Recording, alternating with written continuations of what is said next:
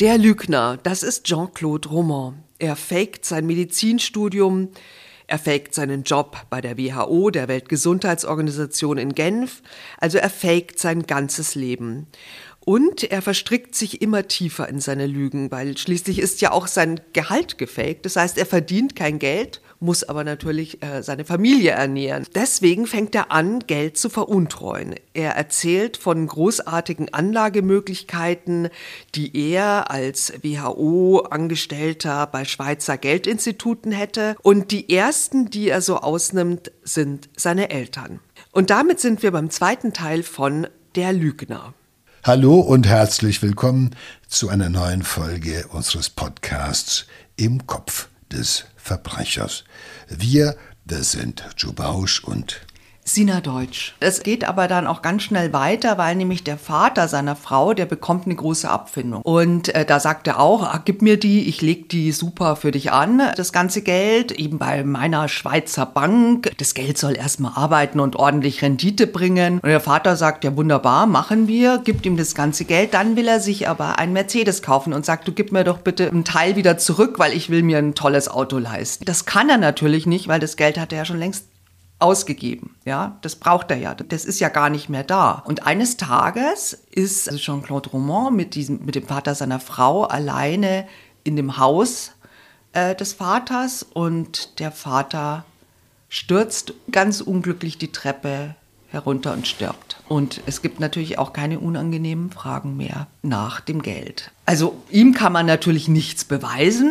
Ja, er sagt, er schwört, also ich habe nichts gemacht, er ist halt einfach äh, unglücklich gefallen. Aber es ist, sagen wir mal, so der erste sehr, sehr suspekte Todesfall in seiner Umgebung. Na gut, es ist jedenfalls so. Ähm, am Anfang lag die Latte noch niedrig, da betrügt er seine Eltern. Jetzt äh, geht es um deutlich mehr Geld. Aus der Nummer kommt er auch anders nicht mehr raus. Und es liegt nahe, dass er schon eine erheblich größere Hürde überwindet, nämlich dass er Menschen umbringt. Wir können es nicht beweisen, aber es liegt nahe, dass jemand, der nach seinem Geld verlangt oder nach einem Teil seines Geldes oder nach dem ersten Gewinn verlangt, wenn der dann kurz danach zu Tode kommt und du bist der Einzige, der mit dem Haus war, liegt das nahe, dass das so ist. Aber er ist einfach nur ein kleiner, mieser, fieser, skrupelloser Betrüger. Das muss man an dieser Stelle einfach mal konstatieren.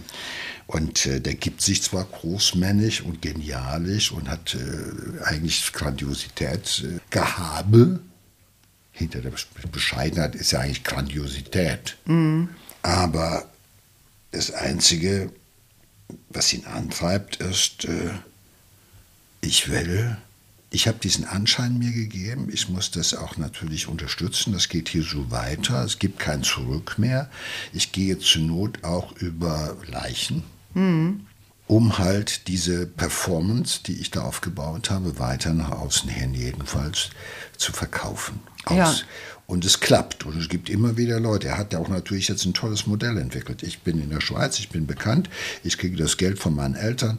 Ihre ja. Eltern, also die von seinem sagen, okay, wunderbar, scheint ja zu klappen, man kennt sich, gibt ihm das Geld, alles ist wunderbar. Also für ihn, er hat den äh, idealen Trick ja. gefunden, wie ja. viele große Betrüger, die irgendwann mal ja. natürlich nach außen verkaufen bei mir ist euer Geld gut aufgehoben. Ich mache daraus ja. noch viel mehr. Aber er ist halt vielleicht auch zum ersten Mal auch tatsächlich zum Mörder geworden, weil ich finde, so bislang hat man ja immer so Hochstapler und so. Es hat ja auch immer irgendwie so was Lustiges, so, ne? Naja. Ding. Aber da, was jetzt wird es wirklich schwerst kriminell, was er macht, ja. Ja, es gibt ja noch viel schlimmer. Es gibt, man ist immer bereit, Betrügereien so ein bisschen zu bagatellisieren, weil man sagt, die Leute, die mir Geld geben und glauben, ich mache daraus 18 Prozent, mhm. die sind ja habgierig und da mhm. trifft es die Richtigen, wenn die bestraft werden. Ja, ja. Fakt ist, er betrügt seine alten Eltern, die ja. wenig Geld haben. Fakt ist, er betrügt den Vater seiner Frau, damit auch seine Frau und bringt sie ja quasi um das Erbe schon mal vorweg. Das sind keine reichen Leute, das sind aber Leute, die gehofft haben, dass sie ihre Altersfürsorge oder Altersvorsorge mhm. ihm in die Hand drücken. Das ist eine ganz häufige Behauptung von Betrügern. Ich habe ja nur die Reichen betrogen. Wenn man dann mal genau nachguckt, sieht man, sie haben keine niemand ausgelassen. Sie haben Ja. jeden betrogen, den sie betrügen konnten. Und so ist es hier auch, weil du wirst jetzt schon wahrscheinlich auf die nächsten Opfer hinweisen. Ja, also erstmal profitiert er also nicht nur von dem Geld seines Schwiegervaters, sondern eben auch also seine Schwiegermutter, die wird also nach dem Tod, äh, nach diesem seltsamen Tod des Mannes depressiv und sie ist jetzt ganz alleine in dem großen Haus und dann ist es zu groß für sie. Sie verkauft es und das Geld legt er natürlich wieder an und jetzt ist er auch dann nicht mehr so bescheiden, sondern er zieht jetzt mit der Familie in ein großes, schick renoviertes Chalet. Was aber auch jetzt noch ist, ist die Geschichte von der Tante seiner Frau. Und deren Mann hat nämlich Krebs. Und da erzählt er, er und sein Chef, sie forschen an einem neuen Medikament aus Zellen von Embryonen und das wäre total revolutionär und er könne ihm mit diesem neuen Medikament heilen. Aber leider hat dieses Medikament noch keine Zulassung auf dem Markt aber er kann es besorgen. Um ihr zu helfen, könnte er das ganz, ganz neue Supermedikament gegen Krebs, das er entwickelt mit seinem Chef, könnte er so Kapseln besorgen. Da kostet eine Kapsel so umgerechnet 2300 Euro und die Tante kauft das natürlich mehrfach, bezahlt das ganze Geld Ihr Mann stirbt allerdings kurz drauf an Krebs. Also hier sehen wir schon irgendwie, das ist schon, das geht jetzt über Habgier. Das ist Habgier, das geht über Habgier, der ist mittlerweile skrupellos. Er macht äh, sich das äh, Leid und ähm, die äh, Angst äh, von Menschen aus seinem unmittelbaren Umkreis, das sind ja Tanten und, sage ich mal, Verwandtschaft. Ähm, da tobt er sich jetzt als erstes aus und da ist es ihm alles recht, jede Gelegenheit, die sich ihm bietet, um wieder Geld zu machen, nimmt er dankend an sofort. Hier macht er etwas, das kommt mir auch irgendwie bekannt vor, wenn Menschen, die vom Tod gezeichnet sind, denen man in der Medizin sagt, du hast, es gibt keine Therapie, dir mehr zu helfen. Und da gibt es irgendwelche Leute, auch heute, jeden Tag bei uns, die kommen an und sagen, ich habe da was und dann nimmst du das. Kostet allerdings 3000 Euro die Kapsel, Ja. musst du halt mal 15.000 investieren Ja. oder 20. Kannst das Geld natürlich auch behalten, dann stirbst du mit all deinem Geld oder du gibst es aus. Erlebe ich permanent. Die Leute, die das machen, kommen sich nicht als Betrüger vor, die dir Sachen schicken, von denen sie angeblich überzeugt sind, dass sie dein Leben retten können. Ich habe noch keinen gesehen, der gerettet worden wäre. Also in der ganzen furchtbaren Krebsbehandlung, in der Palliativbehandlung und so weiter sind so viele Scharlatane unterwegs, kann ich nur sagen. Die, da ist er, da reiht er sich gut mit ein. Das Schlimme ist, keiner von denen, er weiß, dass er lügt. Von denen ich jetzt rede, die wissen es zwar auch, aber den ist man noch nicht drauf gekommen. Aber er ist nur mal so ein Sidekick, der mir hier Ja. wichtig ist, weil er hat eine große Aufmerksamkeit, wie alle Betrüger. Haben eine große Aufmerksamkeit, einen guten Instinkt, mit wem sie es machen können, wie sie es machen. Und du hast eben gesagt, was macht man, wenn man den ganzen Tag nicht arbeiten geht? Wenn man den ganzen Tag damit beschäftigt ist, wie kann ich das Lügengebilde weiter ausbauen? Wie kann ich das weiter bespaßen? Also wie kann ich das noch genialer und wo kriege ich noch was her? Dann ist das wie Arbeit. Die Leute sind heftig am Arbeiten. Schüsse.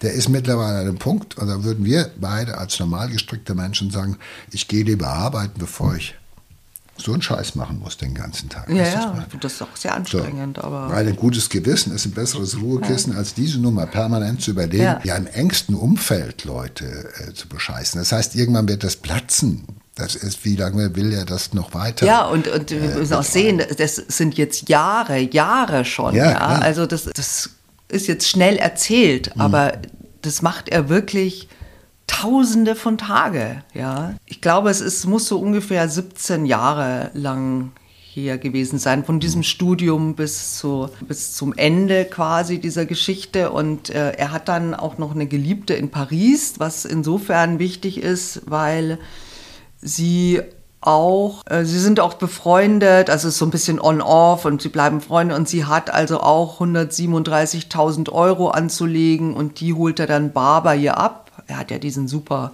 Plan mit dem 18 Prozent, das heißt, er betrügt also auch äh, eine Frau, für die er Gefühle hat, äh, soweit man das sagen kann, oder mit der er eben eine längere Affäre hat. Und sie sagt aber, ich brauch's bald, ja. Und er sagt, ja, kein Problem, du kannst das, äh, du kannst es jederzeit wieder haben. Er braucht aber auch dringend dieses frische Geld, weil äh, er hat, er hat sich einen Range Rover und einen BMW gekauft. Also es ist nichts mehr da von diesen, von dem Haus, von den Schwiegereltern und von dem also er braucht und von diesen ganzen Anlagen, äh, muss ich auch eben vorstellen, ne, was, was das kostet, so ein luxuriöses Leben auch aufrechtzuerhalten über Jahre. Also er hat überhaupt keine Kohle mehr. Dann nimmt er diese 137.000 Euro, sagt kein Problem, du kriegst du sofort. Aber er weiß natürlich schon auch, hm, irgendwie, irgendwas kann passieren. Also es könnte auf eine Katastrophe hinsteuern, weil er hat einfach, er sieht jetzt gerade auch keine Möglichkeit, wo er noch an frisches Geld kommt. Und irgendwann äh, muss er, also irgendwas wird jetzt passieren. Also 17 Jahre lang hat er jetzt von diesem Geld seiner Familie gelebt. Und er weiß, wenn die das jetzt zurückfordert, dann wird er auffliegen, weil er hat keine andere Quelle mehr. Ja? Und er überlegt dann, ob er sich umbringen soll oder, oder, oder ob er einen Suizid vortäuschen soll und sich absetzen soll. Dann denkt er aber, naja, wie soll ich denn weiterleben, ohne, ohne dass ich der wichtige äh, Dr. Roman bin, ja. Also er stellt sich also erstmal tot, antwortet nicht auf ihre Anrufe, sie will dieses Geld natürlich haben, nervt ihn.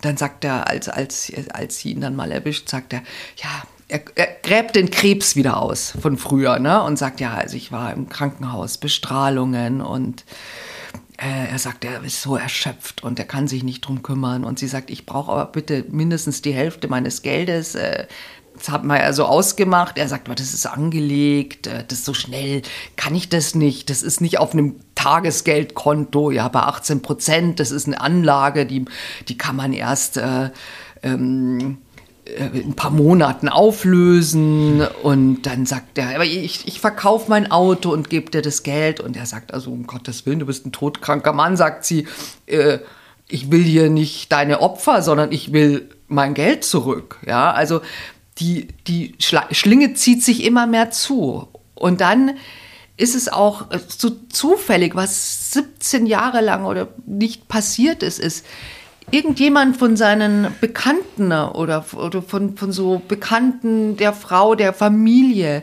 sucht nach ihm in, in, in den Durchwahlkatalog oder Buch der WHO.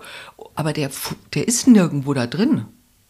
Der steht da nicht unter den Namen der Angestellten. Und er, er geht zu, zu äh, Jean-Claude Romans Frau und sagt, Florence, also komisch, äh, der steht überhaupt nicht hier äh, in der WHO, ist der gar nicht aufgeführt, wo der doch so ein berühmter Forscher ist und so. Äh, den findet man gar nicht. Komisch. Das ist ein Geheimprojekt der WHO, da muss. Also wo man denkt, jahrelang hat, ja, ja, hat das irgendwie keiner ist auf die Idee gekommen, ne, da mal nachzuforschen oder so. Es gab ja auch keinen Grund, keinen Anlass. Nee. Es hat ja alles ja. perfekt funktioniert. Ich sag mal, äh, dieses Kartenhaus, was er aufgebaut hat, das war ja ein schönes, war ein Schloss, das war so schön, es glänzte. Warum sollte man jemals auf die Idee kommen, nachzugucken? Äh, alle hatten das Gefühl, sie profitieren, es geht ihnen gut. Es muss ja erstmal sozusagen der erste Mosaikstein, der erste Dominastein muss äh, ins Kippen geraten, und damit die ganze Konstruktion eben auch auch äh, auffliegt. So ist es ja immer bei solchen Geschichten. Und das ist halt der Erste, der sagt, jetzt will ich doch mal wissen, wo ist denn der? Wie kriege ich den? Äh, ich muss mal nachhaken, was mit meinem Geld ist oder sowas. Und warum kriege ich keine Rendite? Und der hat mir doch gesagt, es kommt die Kohle. Und dann werden Leute wuschig. Wenn es um dein Geld geht, werden die Ersten dann irgendwo ein bisschen vorsichtiger und machen das, was sie alle vorher vergessen haben nämlich einfach mal die Seriosität abzuklopfen, abzuklopfen, was macht der, wo sitzt der, wo, wo mhm. ist der? Mhm. Ja, äh, das ist ja das, was, äh, wo Betrüger alle von profitieren, dass sie am Ende, am Anfang, dass sie am Anfang so blenden können, dass keiner auf die Idee kommt, die ersten notwendigen, vorsichtigen Schritte zu machen, nämlich, äh, wo ist denn der? Kennt man den da? äh, sind die Kontakte, stimmt das, die Provenienz sozusagen mhm. mal zu prüfen, wie bei einem Bild, was man dir verkaufen will. Und das, dann kommen plötzlich alle auf diese Idee. Oder der Erste fängt mal an zu recherchieren, mhm. zu googeln, mal zu gucken, äh, mal zu telefonieren, sich mal etwas zu besorgen. Also ein paar Stunden seines Lebens zu investieren oder ein paar Tage, um mal rauszugucken, was ist das wirklich für eine, was steckt dahinter dann ist es so, wie, wie häufig das dann die Fassade schnell anfängt zu bröckeln, weil man, je tiefer man gräbt, desto mehr stößt man sozusagen auf etwas, was zum Himmel stinkt. Und dabei er ist ja immer noch, er ist ja immer noch auch äh, in seinem Modus. Naja, also er ist schon, er ist schon jetzt echt in die Enge getrieben, ja. Also wie gesagt, er denkt also über diesen Suizid nach, äh, weiterhin er, er findet irgendwie, er ist da jetzt nicht mehr schlau genug, er findet irgendwie keinen Ausweg. Er sieht äh, auch, dass die konnten, also die Frau, wahrscheinlich hat die Frau ihn auch konfrontiert, vielleicht damit, dass der gar nicht da in dem Telefonbuch steht, dass der keine Durchwahl hat. Dann checkt sie auch, was sie sonst halt auch nicht gemacht hat, damals zu der Zeit, naja, der Mann ist fürs Verdienen und für die Konten zuständig, dass die total überzogen waren, das hat sie auch mhm. überhaupt nicht kontrolliert oder so. Mhm. Natürlich auch ein großes Vertrauen so in diese klassische Aufteilung. Ähm, der, dann ruft er die Geliebte an und fliegt nach Paris und kauft ihr Geschenke. Und sie sagt aber, es ist mir egal, ich will mein Geld. Ja, ich brauche dieses Geld. Und er sagt, okay, dann mach mal einen Termin aus, dann gebe ich es dir. Der 9. oder der 16. September. Und sie sagt, äh, der 9. Er hätte natürlich lieber den 16. gehabt, weil er mehr Zeit gehabt hätte. Und dann entscheidet er, okay, am 9. Und dann denkt er, ja, wann Wann werde ich mich denn umbringen? Ja, also vor Weihnachten, das ist dann zu brutal für die Familie. Januar ist gut. Also äh, hätte ich jetzt noch äh, bis 9. Januar, habe ich noch ein paar Tage zu leben. Dann ruft auch noch seine Mutter an. Wie du sagst, das bröckelt an allen Enden auf einmal. Die Mutter ruft ihn an und sagt, mein Sohn meint, das Konto ist im Minus, wie kann das denn sein? Um Gottes Willen, unser ganzes Geld ist weg. Und er sagt, nee, nee, ich habe das nur angelegt, ich überweise das. Aber es sind halt lauter so Sachen, da, da, da gibt es jetzt keinen Ausweg mehr. Ja, ist im Stress. Ja. Jetzt muss er versuchen, alle Bälle gleichzeitig ja. in der Luft zu halten. Wie so ein ja. Jongleur, der versucht, dass ja. keiner der Bälle auf den Boden, es darf keiner der Bälle auf den Boden fallen. Jedenfalls nicht lange, ohne dass er Aber er sieht schon, es gibt keinen Ausweg mehr. Also für ihn ist der Ausweg angeblich, das hat er dann immer halt gesagt, auch äh, der, der Selbstmord ist dann für ihn, wäre, war der einzige Ausweg, ja. Und ähm, er geht dann auch am, tatsächlich am 9. Januar 1993 war das. Er geht ähm, zu, zu dem Apotheker in seinem Örtchen und bestellt Barbiturate und sagt auch, äh, die braucht er für seine Forschungen.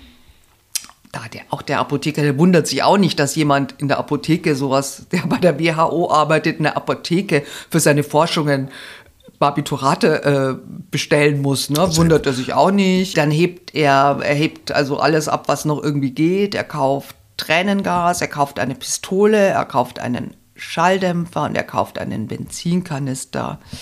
Also schon ein bisschen sehr viele Zutaten für einen Selbstmord an sich selber. Ne?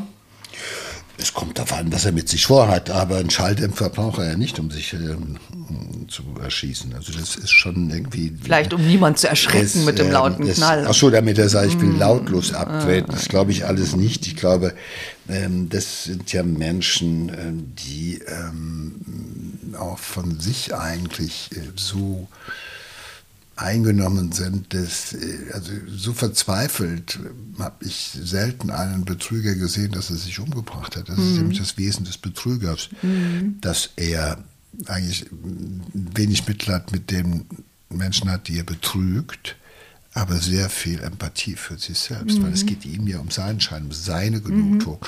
um das Gefühl, jetzt guck mal, die, meine Frau ist ja überzeugt und das, die Genugtuung, jetzt hat der mir wieder das Geld gegeben, die Genugtuung, ich fahre ein dickes Auto, mhm. die Genugtuung, ich habe in Paris die Geliebte, die Genugtuung, dass die Geliebte, die eben noch weg wollte, plötzlich wieder da ist, weil du Diamanten schenkst und so weiter. Also diese Menschen sind sehr egozentrisch, ich bezogen, ich, ich will das haben, ich will das haben.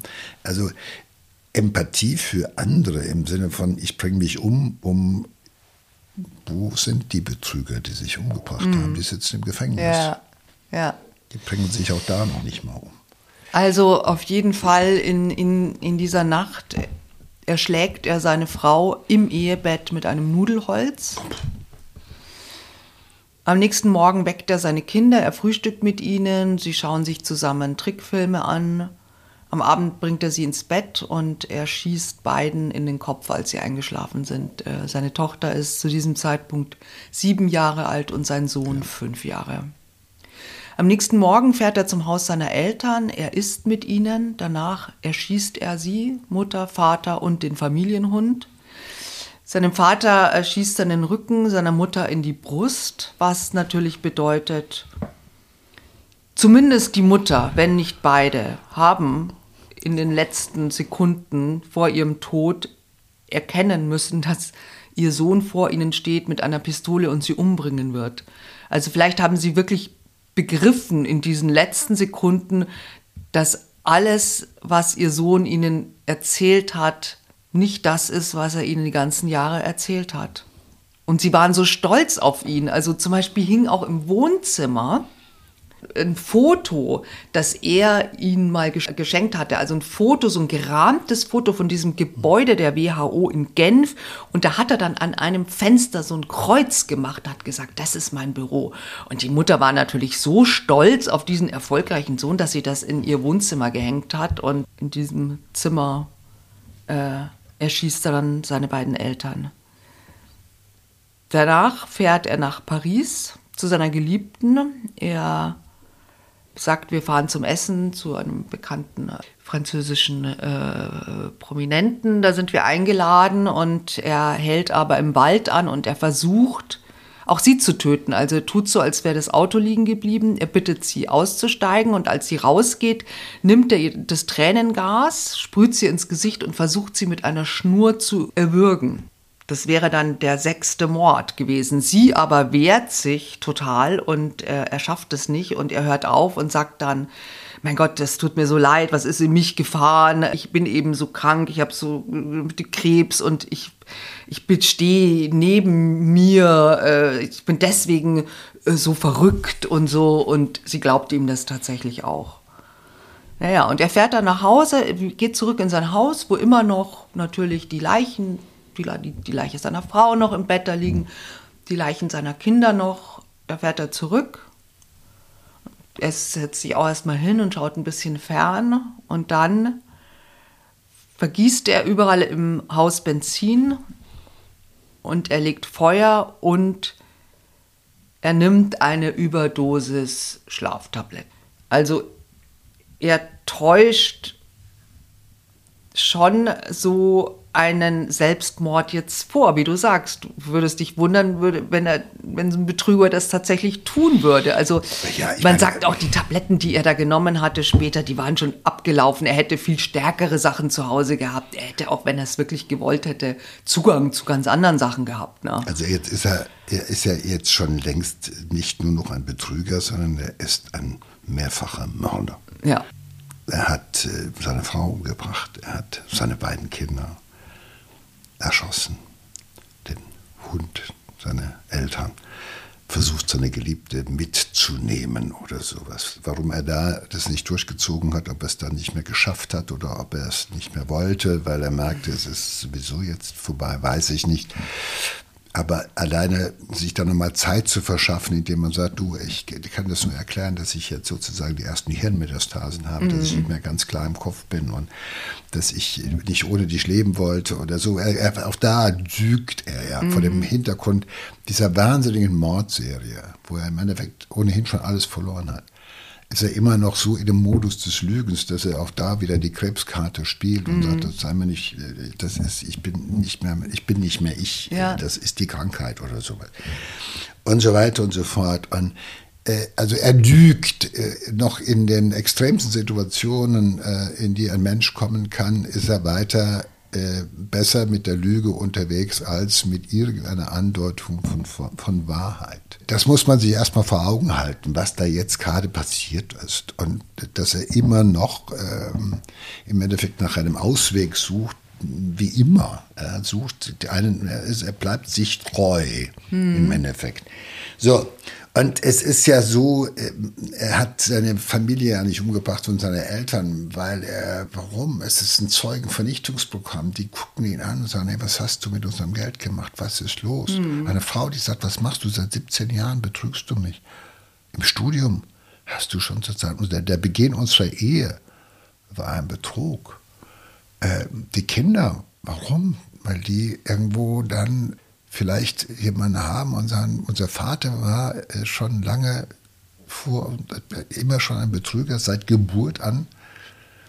Warum? Er will nicht, dass jemand ihm ihn anguckt und sagt, du bist ein Loser, ein Verlierer, ein Betrüger. Du hast uns in allem betrogen. Das will er nicht. Das will er sich einfach, das nimmt, also das hält er nicht aus, aber es leichter dabei, sie umzubringen. Hm. Ja. Und er hat ja Zeit, nachdem er seine Frau umgebracht hat, lässt er sich den ganzen Tag Zeit. Den ganzen Tag hat er Möglichkeit, nochmal von dieser Tat Abstand zu nehmen. Und am Ende bringt er seine Kinder um. Ja. Und das reicht nicht. Es ist wirklich alles, es wäre ein Zeugenvernichtungsprogramm. Es ist auch anders als in einem erweiterten Suizid, wo in einem fulminanten Ereignis jemand, was weiß ich, Furchtbares tut.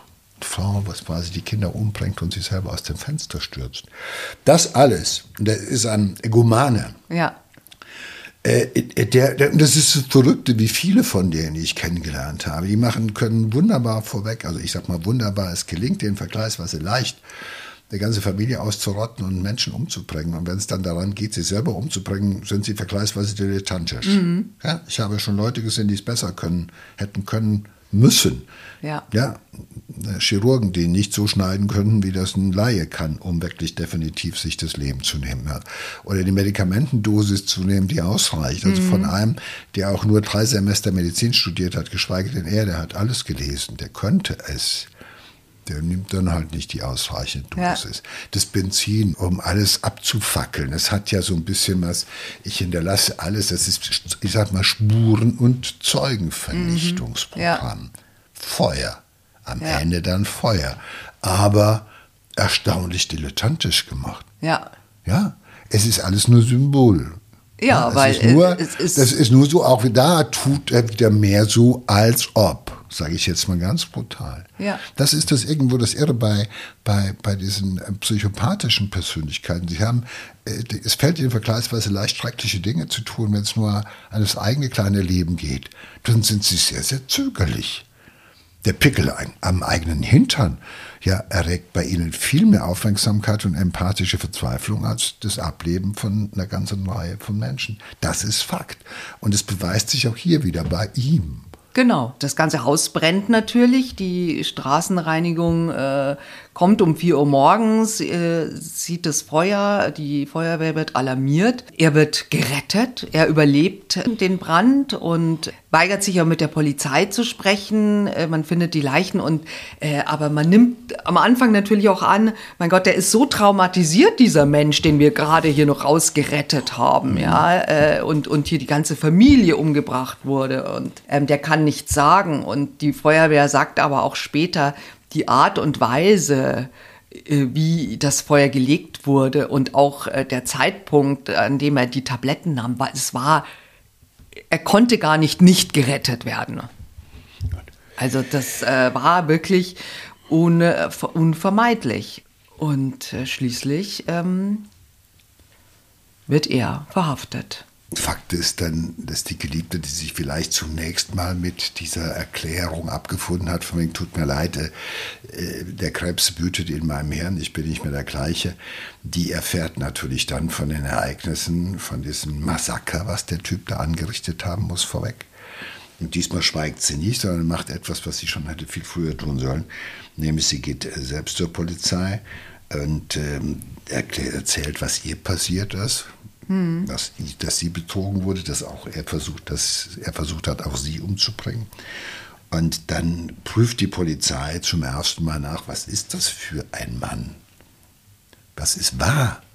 An seiner Legende und stellt fest, es gibt in keinem einzigen Krankenhaus von Frankreich irgendwann mal einen Menschen, der ähm, von ihm behandelt worden wäre. Es gibt kein einziges Krankendossier, wo sein Name drin von, steht. Von seiner äh, Krebserkrankung. Äh, äh, er, hat, Krebserkrankung. er hat ja auch erzählt, er wäre so einem, bei so einem, natürlich bei so einem ganz berühmten Professor. Ja Egal, in Frankreich wäre er äh, in Behandlung keine, und dieser Professor Dossiers, kennt ihn nicht. Es gibt keine Dossiers, es gibt gar ja. nichts. Also nichts, weil die vielleicht sagen, okay, vielleicht ist es ja. Und Carter hat er bestimmt gespielt, weil mit der Krebsnummer, sage ich jetzt mal ganz brutal, hat er schon zwei, dreimal gut, gut äh, die Kurve gekriegt. Ja, äh, ganz am Anfang schon Florence wieder zurückgeholt, dann später nochmal äh, bei der Geliebten gepunktet. Wenn er jetzt noch sagt, ich bin äh, krank. Mein Gehirn ist krank und das, was ich da getan habe, ist so krank. Das macht doch kein normaler Mensch. Sowas macht doch nur jemand, der sozusagen bei dem schon der Krebs, äh, die Metastasen im Gehirn wüten. Anders ist das doch gar nicht zu erklären. Ich glaube, selbst auf diesem Moment und auch dieses Anzünden und dieses selber verstimmen, das sind Sachen, die kann man, ich glaube, ich, ich glaube, er hat bis zum Ende gedacht oder geglaubt, dass es ihm gelingen könnte, darüber den Ausweg zu finden. Dass er sagt, das ist alles die Folge einer Krankheit. Am Anfang hat er auch diesen Eindruck gemacht, dass die Polizei und die Feuerwehr geglaubt hat, sie hat es mit einem schwerst traumatisierten Mann zu tun, der da Sachen gemacht hat und jetzt erlebt hat, mit denen er überhaupt nicht mehr klarkommt. Und haben ja auch erst geglaubt, das könnte die Folge einer schweren Erkrankung sein. Und dann gibt es aber kein Dossier, es gibt keinen Arzt, der sagt, ich habe den behandelt. Es stellt sich raus, die Krebserkrankung, die er immer im Endeffekt schon seit Jahren äh, proklamiert hat und gegen die er kämpft und wo es gut ist und wo es Medikamente gibt, die ihm jetzt gut helfen und so weiter und so fort, dass das alles ein riesiges Lügengebäude mm. gewesen ist, was er über endlos lange Jahre im Endeffekt äh, äh, aufrechterhalten hat. Ja, vor Gericht ähm, sagt er dann zum Beispiel, also er wurde zwar erzogen, nicht zu lügen, aber er musste halt auch immer so tun, als wäre alles in Ordnung. Er wollte nicht enttäuschen und dann habe eben eine Lüge so zur anderen geführt. Ja. Er wird am 6. Juli 1996 zu lebenslanger Haft verurteilt und ist von Anfang an dann ein, ein, ein Mustergefangener. Also das Personal und die anderen Insassen schätzen ihn sehr frage ich mich natürlich auch, war es vielleicht irgendwie so eine Erleichterung, dass er eigentlich da was vorgespielt nein. hat, dass alles so weg war? Nein, nein, er, er, hat zwar jetzt mal einen Stress, er hat weniger Stress, sondern jetzt ist einfach auch da, spielt er weiter. Er spielt weiter den bescheidenen, souveränen, er bleibt sich selber absolut treu. Weil gehen wir davon aus, der Psychopath bleibt auch im Knast lange Jahre mm. Psychopath. Und so ist es da halt auch. Er gibt sich halt nur an. Das ist weiter der Bescheidene. Er ist hilfsbereit, zugewandt. Er spielt weiter den Arzt, der er nie gewesen ist. Ja, er sitzt tatsächlich dann 25 Jahre hinter Gittern bis äh, 2019. Ich meine, das ist immerhin ja fünffacher Mord. Und das Letzte, was man so von ihm hört, ich meine, natürlich ist das ja auch hm, wie bei uns, es wird dann nicht mehr aus Gründen der Resozialisierung nicht mehr so erzählt, was die Menschen machen. Man, man hat dann noch mal gelesen, dass er eben freigelassen wurde und er hat sich dann eine Unterbringung in einem geistlichen Haus gewünscht und er ist dann 2019 in eine Benediktinerabtei Abtei gegangen und hat dort dann äh, gelebt, musste auch noch eine elektronische Fußfessel tragen, durfte nur ähm, zu bestimmten Zeiten das Klostergelände verlassen und das Klostergebäude nachts auch gar nicht. Und naja, er, der Abt sagte dann, es ist ein Suchender und man will auch einem verurteilten Mörder mit Barmherzigkeit begegnen. Man hat ihn damals für zwei Jahre aufgenommen. Ähm, ich habe nichts mehr gefunden, was äh, es danach noch über ihn gibt, ob er da immer noch lebt jetzt oder was aus ihm geworden ist, weiß man nicht mehr. Aber ich finde wirklich eine un unglaubliche Geschichte. Klar, es gibt viele Hochstapler und Betrüger, aber ich finde also diese, diese Langjährigkeit und auch die Idee mit diesen Aufklebern und Broschüren und so, fand ich schon irgendwie eine ganz sehr, sehr spannende Geschichte. Ja, ja, das war es ja auch. Er hat, das wollen wir jetzt einfach mal positiv sehen, er hat am Ende dann doch seine Strafe verbüßt und dann vielleicht auch irgend so etwas wie Reue empfunden und ist in ein Kloster gegangen. Die Administration war so clever, auch da auf die Fußfessel noch zusätzlich zu vertrauen und äh, weil man weiß so beim Betrüger nie, ob der noch mal aktiv wird, aber wir haben nichts mehr von ihm gehört. Gehen wir mal davon aus, dass er für sein Tun und für seine Taten auch ausreichend gebüßt hat. Danke dir, Joe. Ja, danke für diese wirklich ähm, äh, spezielle Geschichte.